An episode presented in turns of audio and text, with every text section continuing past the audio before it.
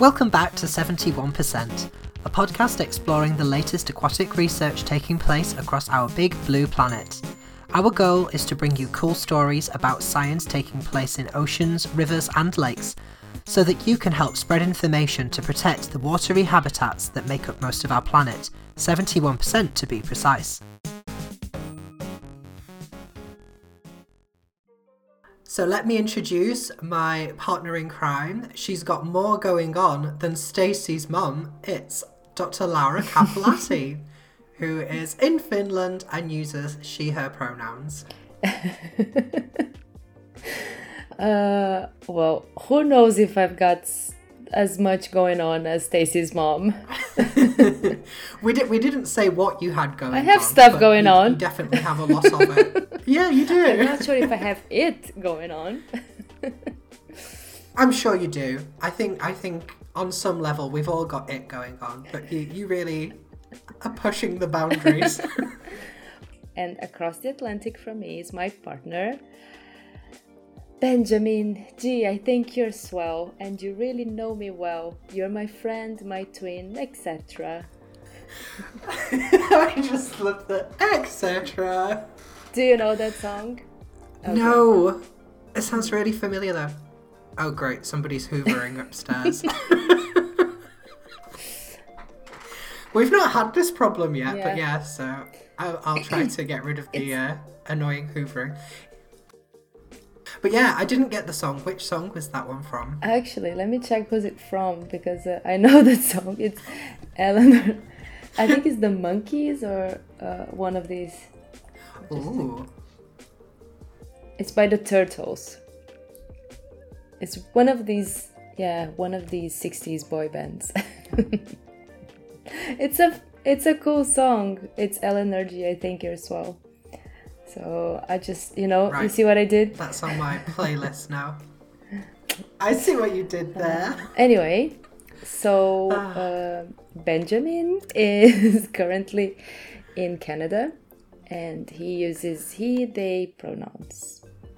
I actually will try my best Indeed. to use they because it's, for me, it's still um, automatic to use the they, uh, to use he. So, see, I I get just as confused as you.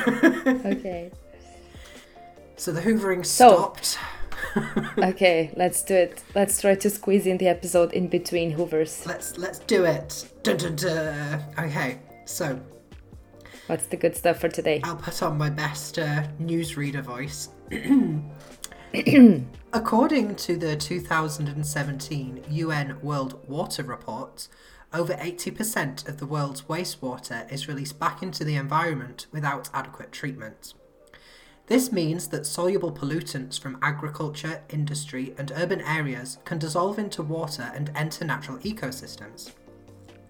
We talked about this in issue in one of our previous episodes called Heavy Metal Cocktail, when we explored research that investigated how gold mining in South America was polluting the Amazon River with toxic heavy metals. In this episode, we're going to discuss a very different type of pollution and consider the effects it's having on aquatic environments. But first, Laura, let's ponder one of the universe's biggest unanswered questions. Mm. How do Europe. Is there life on Mars? Even bigger than that. Oh. Even bigger okay. than that. And it is. How? Go on, see if you can guess. um,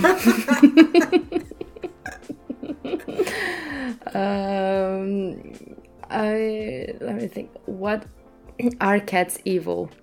I think that's pretty much been answered quite conclusively on this podcast as well.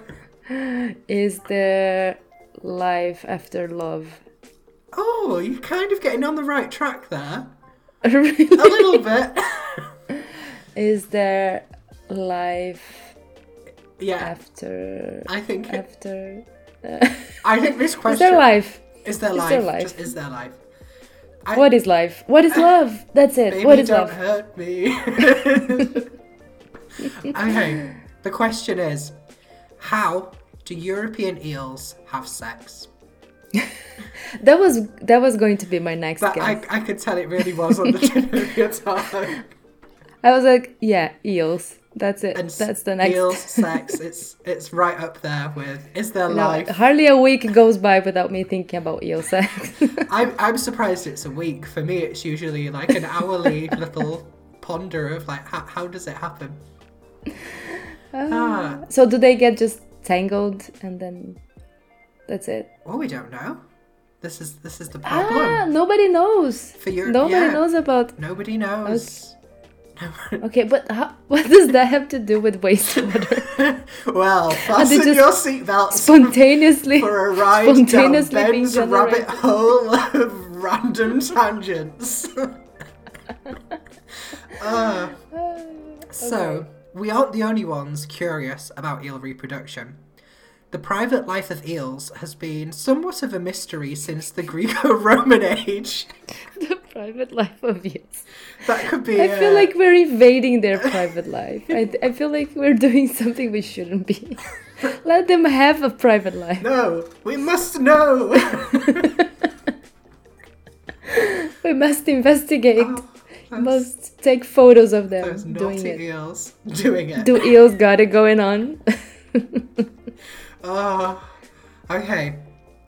So, as we're saying, the private life of eels has been a big mystery since the Greco Roman age, and that's because of two main factors.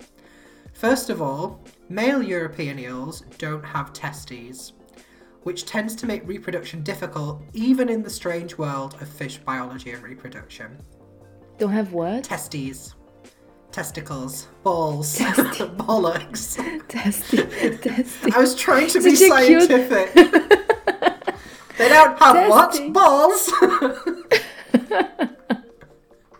I'm sorry for being so funny to say testy. Testes. Yeah. okay, okay. testy. Well, I think so. Like, Mind you, I'm not a native speaker. true, but testes is still quite a funny word. it is. I love it. So obviously, there's a bit of a difference between mammals and fish in terms of Testes? yeah, because they aren't the most hydrodynamic feature. And when you're a fish, you have to be pretty hydrodynamic for obvious reasons. That's true. You don't see fish balls hanging out you that much. You really don't. So in fish, they're kept internally, and Mm-hmm. are usually referred to as testes rather than uh, balls or His testicles, or whatever you want to say there. Okay, so it's actually fish people say testes. Yeah, I don't think it's just It's- fish it's people. like- I think like. I, I guess birds don't have them either for the same reason, right? You don't. You're not very aerodynamic if you have. Okay, so if you have internal testicles, they are called testes. We could, we could it, say that. or- I'm not entirely cer- certain, although It's not just a cute name for. No, I don't think so. Well, you see, one of the big things that I've, I've uh, this isn't really something that shouldn't go on to I've- on a I'm podcast. very mature. I'm very mature. This is where our podcast Okay, another- gets taken off the air. But basically, in Yeah. mammals, they have external testes. At least a lot of mammals do, uh, to control the temperature, because sperm's only produced Yeah. at specific temperatures for mammals. Yeah. Whereas uh, animals like birds and fish, they don't necessarily have external testes, and especially for fish, all that production goes on inside of the the, the fish. Um, So if you were to catch a male European eel and dissect it, you wouldn't find any testes inside of the, the eel. Okay. So that's the first. You wouldn't find testes. No. So they don't have testes. They have no testes. So that's the first WTF in terms of uh, eel WTF. sex. the second is that for much of recorded human history, nobody has ever seen a baby eel. They're like pigeons. Where are the baby pigeons? Where are they? yeah. Where are the baby eels? Wow. Oh my god. Where did they come from? Where did they go? So much mysterious. so mysterious. mysterious. And this enigma has stumped naturalists for a very long time. Since the days of Aristotle and Pliny the Elder, naturalists have been pondering the question of how do eels have sex? Because the males don't have testes and there aren't any babies. And so this uh, gave rise to some unusual theories about how eels reproduced. Um, some of these theories include the idea that eels grow from insects such as beetles, that they're spontaneously birthed from sea foam, that they're I know that they're created when rainwater mixes with mud, or that they spring forth from skin that's been shed by elderly eels, or what my personal favourite that they grow from horse hairs which have fallen into the river. Oh, Um, that's so- that's cute. Yeah, some really creative uh, ideas there of uh, how how eels, how baby eels come about. This sounds like a job for for Mulder and Scully from X Files. Okay. In 1886, a French biologist called Yves Delage. So, uh, Delage made an exciting breakthrough. Delage had been keeping this weird, transparent, leaf shaped creature uh, called a leptocephalus in a marine tank in his lab when it unexpectedly changed into a tiny eel. And Delage had discovered the fact that eels are metamorphic creatures, which means that they go through a series of complex life stages that look quite different to each other. Um, and it starts with the leptocephalus, which then matures into a glass eel, which, as the name suggests, are tiny little transparent eels. These glass eels then become elvers, which then turn into yellow eels, and they finally become silver eels, um, and the silver eels are the ones that mature into adults and, and spawn. So until Delage discovered that eels were metamorphic, it had always been assumed that these different life stages were completely separate species, and they weren't the same animal, but just in different life stages.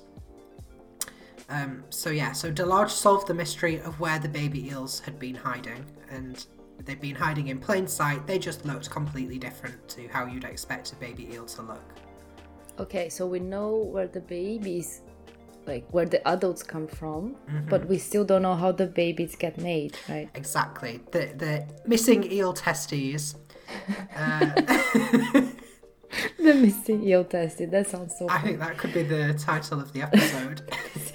Wanted, dead or alive, eel testes. Oh, definitely. Let's make a poster.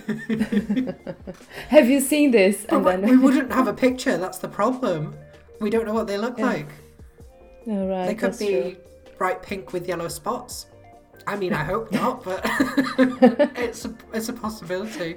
I think if they were bright pink with yellow spots, we would have found them by now. I, it would be easier, definitely. Um, so, in the early 1900s, a Danish marine biologist called Johannes Schmidt sailed all across the Atlantic to try and find the spawning grounds of, of the European eel. And Schmidt found that the smallest leptocephalus were always found living in the, drumroll please, Sargasso Sea. So yeah, What? we've encountered this unusual place in a previous episode called Falling Death, and we've learned that this sea is really unusual because it's a mass of water that's isolated by currents uh, in the Atlantic Ocean, and so it's the only sea that doesn't have any terrestrial boundaries. Um, so yeah, if you want to And there's loads about of floating seaweed. loads of floating seaweed. It's also home to the Atlantic garbage patch uh, because of all these currents forming this unusual area. So, yeah, if you want to learn more about the Sargasso, then listen to that episode, Falling Death. So, Schmidt found all these tiny little baby leptocephalus in the Sargasso Sea and proposed that uh, this must be the spawning ground of the eels, and which would mean that the adult European eels migrate 6,000 kilometres from Europe to the Sargasso in order to spawn, and that once the eggs hatched and, and the leptocephalus were born, they would uh, slowly migrate all the way back to Europe. But curiously, nobody has actually seen an adult eel in the Sargasso Sea, an adult European eel. So the enigma of the testes, another good The name for the the, uh, for the episode, the enigma of the testes, and the mystery of how European eels reproduce continues to this day. so we're still not 100% sure. We think we know where it happens, but we've not actually seen anything happening there, uh, despite all the drones and things that are sent down to look for them. but what about aquariums? Haven't we had like a couple of eels in an aquarium and monitored them? Uh, a lot of species of fish don't reproduce in captivity because we don't know the exact conditions that they need. So, for some species of fish, it, it's specific water chemistry, or perhaps a particular moon phase uh, mixed with a tide, or things like that. So, Yeah. a lot of fish have quite unique. They, they, they really are particular. They need the mood to be just right. And things like uh, rose petals and candles and chocolates don't do it for them. They- Oh. yeah, they need the the moon to be just right while that uh, seductive saxophone track's playing in the background. And some say romance is dead. yeah. Okay, so the enigma, the enigma of the eel testes, or the enigma of the eel shenanigans, how can we say? of the eel reproduction, Yeah. the eel sex, Yeah. Still lives on. And so, has there been any progress in finding this? I don't think or- so. Not from when I was not from when I was researching this. Um, like I said, we we think we know where it happens, and I think other species of eel have been observed breeding. So we've kind of got a good idea of the uh, the physics of, of it, so to speak. But nobody's actually seen this species of eel reproducing. Um, so yeah, so the mystery continues. To, to answer your question from the begin- beginning, what do eels have to do with water pollution? Well, the answer is quite obvious when you think about it, and that is Glastonbury. Oh, sure. That I, I I knew there would be something about a festival. I wasn't going to say Glastonbury, but I was definitely going to say a music festival. I love when I said that. You looked simultaneously perplexed and annoyed, just like. It's like, of course, of course, Glastonbury. Of course. okay, please elaborate. So, for those of you who aren't familiar, Glastonbury is a music festival that's held in Somerset, England, uh, and is more or less an annual festival since the 1970s. Um, it's regarded as one of the biggest festivals in the UK and attracts legends from rock and pop music to perform on various stages, often with crowds of 200,000 people over five days. So, it's kind of like a long weekend. Have you been, Ben? I've not actually. I was going to go one year, but it was the one of the fallow years. So, so some years they kind of don't have it to let the uh, the grass recover. Um, uh, have you been? No. No. I always wanted to, but I haven't. No. I don't know. I think I'm st- I'm too old for festival. like big festivals like that, you know, with too many people, too many, too much mud. Well, I mean, once we Maybe. once they hear this episode, they're obviously going to reach out to us and ask us to perform on stage. So, I, I mean, we we could well get our wish of going to Glastonbury without having to deal with the mud and people. So, what did you say about asking us to what? Well, once they hear this episode, Glastonbury are going to invite, Invite us, us. yeah, to go and perform. Yeah, we can be called the Electric Eels, Ooh, I like it. and we only play electric guitars. Whilst dressed as eels, Of course, playing electric electro music. like uh, Mighty Boosh style. yes, exactly. But interesting fact: electric eels aren't actually eels. Really? It's a lie. It's Maurice? all a lie. It's a lie. They're actually a, They're robots. they're robots. Yeah. They're actually underwater drones that just. no, they're, they're actually uh, a, from a group of fish called knife fish. And that's a, a group of fish that are very good at using electrical currents for sensing uh, each other and uh, other fish in the environment. Um, so, yeah, not actually an eel. It's all a lie. There's so many misnamed animals and creatures in the sea, right? Like starfish, not a star, Not a fish. not a fish. Otherwise, spot on. Jellyfish, not a fish. not jelly. So now, not jelly. so now e- electric eels are not eels. Nope, they're knife fish. Um, but I guess that's a good example of convergent evolution, where you've got two similar looking animals that aren't really related to each other, but they have a similar, um, Morphology. yeah, and lifestyle and the, the things they do are quite similar. But we're going off on another tangent. And uh, back to Glastonbury. It's what we're all about, Ben. It really Tangents. is. If people are listening and not here for the tangents, then I really don't know how they're managing to keep up. Okay, so Glastonbury. Yeah, as you might expect, illicit drugs such as cocaine, opiates, methamphetamines, MDMA, and ketamine are frequently used by festival goers during this long weekend. Um, Uh, don't tell me it gets all washed up in the river. oh, yeah.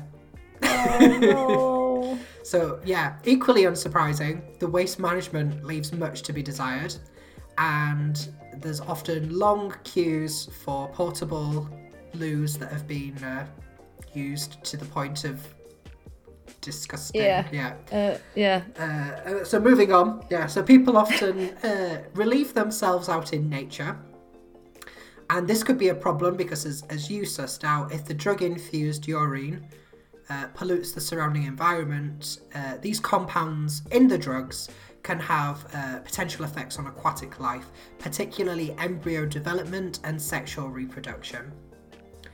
Oh god. And you guessed it, there are populations of the critically endangered European eel living in the rivers around Glastonbury. Oh, Oh boy. boy. So we have this super weird fish that has unusual life stages and mysterious reproduction that's critically endangered and living next to Party Central. and so, Well, maybe they're also having fun. I hope so. I really genuinely. They're having fun or then on their way to extinction. Sincerely, if if we were to become extinct, you might as well do it while you're having fun. Blaze of glory. It, it yeah, it's the way to go. oh gosh. But today's paper, we're finally there. Today's paper is called The Environmental Release and Ecosystem Risks of Illicit Drugs During Glastonbury Festival. I I'm not gonna ask, but I'm wondering how did you get to that paper? What were you googling to get to get to that paper? What were you trying to buy off the internet, Ben? No comment. Moving on. Yeah, Moving on. the uh, so this uh, this paper was published in Environmental Research this year by lead author Dan Aberg and colleagues from Bangor University in Wales. Hey. Yay! And so uh, the researchers wanted to see if drug use at the nearby festival polluted the rivers with these illicit compounds. And to do this, they took water samples uh, from two rivers. The first one is called White Lake River, which runs through the, the grounds of Glastonbury. And the second is called Red Lake River, uh, which doesn't run through the boundaries of uh, Glastonbury. And so Red Lake River kind of acts as a control for West uh, White Lake River. I'm already getting the names mixed up for White Lake River. Um, and so the researchers took water samples both upstream and downstream of the festival um, and in both these rivers, so White Lake and Red Lake. And they did this both before the festival began, during the festival, and then after the festival too, so that they could kind of see if there was any pattern um, in time, as well as these upstream and downstream locations and the water samples underwent liquid chromatography, um, which I don't really understand, so we're not going to talk about it. And uh, basically, the, the water was That's our motto. Yeah. That's our motto on the podcast. Oh. I don't really understand, so I'm not gonna talk about it. I'm gonna go off on a tangent instead. Well, I think the thing is, if I try and explain it, I'm going to get something wrong. Oh, and so, I know, and it's not it's not the point. and it's really outside of my subject area. So if Yeah. people want to learn more about liquid chromatography, all power to you. Go and look up this. Best of luck. And best of luck. They have a really nice methods section, but at half past ten yesterday evening, it was going well over my head. So, Yeah. um, so they did this magic, and they wanted to detect MDMA and cocaine. And the data showed that drug levels were significantly higher in the White Lake River than the neighbouring Red Lake River. And the, all the White Lake samples uh, from the, the sites there, they showed increased drug concentrations as the festival approaches. They spiked during the festival, but they also remained very high after the festival. And MDMA levels were significantly higher than cocaine, uh, still being present in uh, the downstream, down downstreet, downstream sites well after the festival. Downstreet. Did you say them street? I said damn straight. Yeah, no, I said down street. I've got some cat hair in my nose. It's really irritating me. That's Or my just- excuse. Uh, okay, so I'll just try to, to go over that part again.